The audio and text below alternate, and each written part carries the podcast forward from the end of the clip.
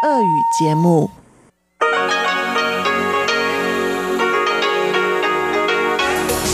эфире Международное радио Тайваня.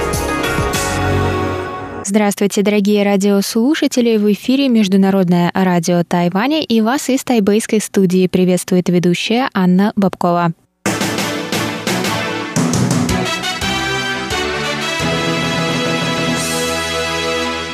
Сегодня среда, двадцать второе июля, и мы начинаем наше ежедневное вещание с выпуска новостей сегодняшнего дня, а затем вы услышите тематические передачи «Среды». Китаеведение, устная история с Марией Ли, новости экономики с Андреем Солдовым, а также повтор передачи прошлой недели «Звуки города» с Валерией Гемрановой и Иваном Юмином. Я вам напоминаю, что на коротких волнах вы можете слушать нас на частоте пять тысяч девятьсот килогерц с семнадцати до семнадцати тридцати ю ти си и на частоте девять тысяч четыреста девяносто килогерц с одиннадцати до двенадцати ю ти си. И, конечно, в любое время вы можете заходить на наш сайт по адресу эр у точка эр ти ай точка орг точка ти дабл ю и там читать последние новости с Тайваня и слушать ваши любимые передачи, которые вы также можете слушать и на подкастах. Так что подписывайтесь и заходите в наши социальные сети. Везде можно найти нас как «Русская служба Международного радио Тайваня». А теперь давайте к новостям.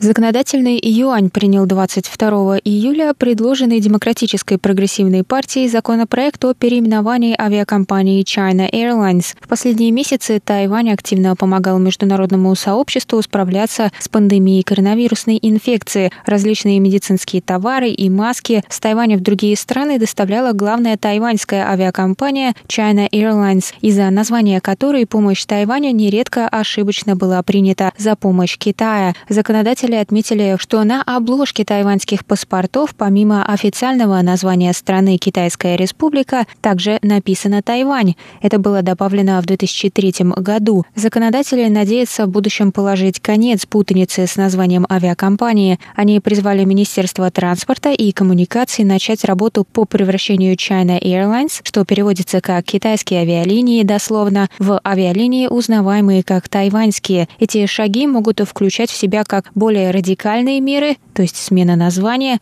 так и более мягкие, например, обновление ливреи самолета для выделения слова «Тайвань» и тайваньской тематики. Законодатели также приняли отдельные законы об обновлении внешнего вида тайваньских паспортов, чтобы тайваньских граждан не путали за рубежом с гражданами Китая.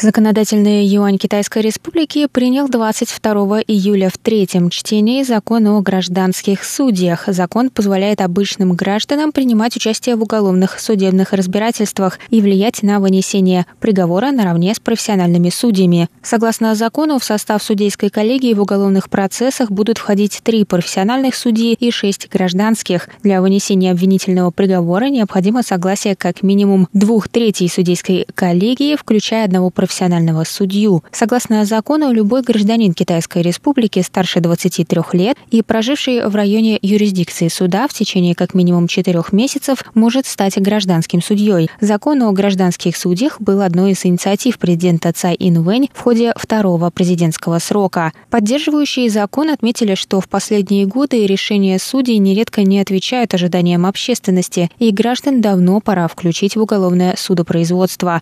Противники закона призывают ввести суд присяжных, а некоторые полностью не поддерживают участие граждан в уголовных судах. Закон был принят спустя тридцать часов голосования в законодательном юане. Он вступит в силу в две тысячи двадцать третьем году. На данный момент в тайваньской судебной системе разбирательствами и вынесениями приговоров по делам занимаются только судьи.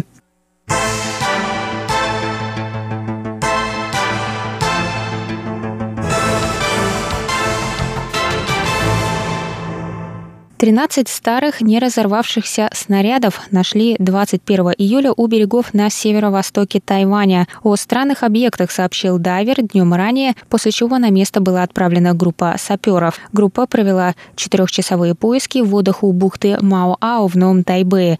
За это время ими было обнаружено тринадцать покрытых ржавчиной не разорвавшихся снарядов в ста метрах от района Гунляо, сообщили власти. Снаряды были найдены на глубине десять-тринадцать метров рядом с объектом, похожим на пропеллер самолета. Местность была огорожена буйками для безопасности рыбацких лодок и других судов. Из-за ржавчины не удалось определить название снарядов и другие маркировки. В среду было созвано собрание для обсуждения дальнейших действий.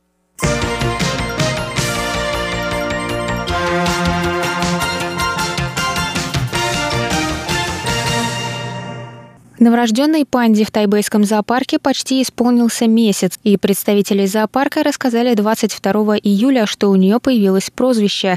Панде пока не было дано официальное имя, однако заботящиеся о ней сотрудники зоопарка отметили, что у нее очень мягкий характер, как у ее отца, поэтому они между собой называют ее «жо-жо» от китайского слова «жо», то есть «нежный», «мягкий». Это слово также созвучно слову «пухлый». О панде заботятся те же сотрудники зоопарка, что работали с ее старшей сестрой Юаньцзай семь лет назад. Они рассказали, что Юаньцзай была более резкой и смелой в молодости, а ее младшая сестра, наоборот, аккуратная и тихая.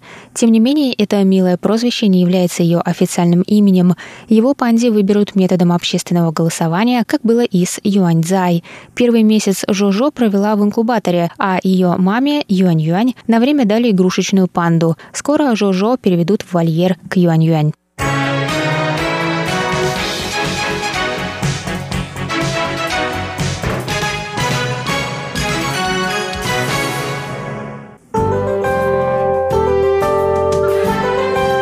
А сейчас прогноз погоды.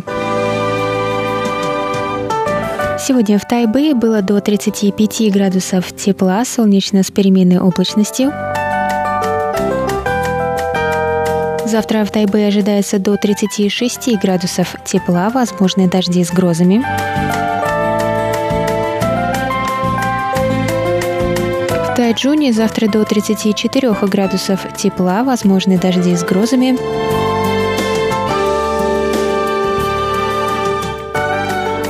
И на юге Тайваня, в городе Гаосюне, также до тридцати четырёх градусов тепла, возможны дожди с грозами.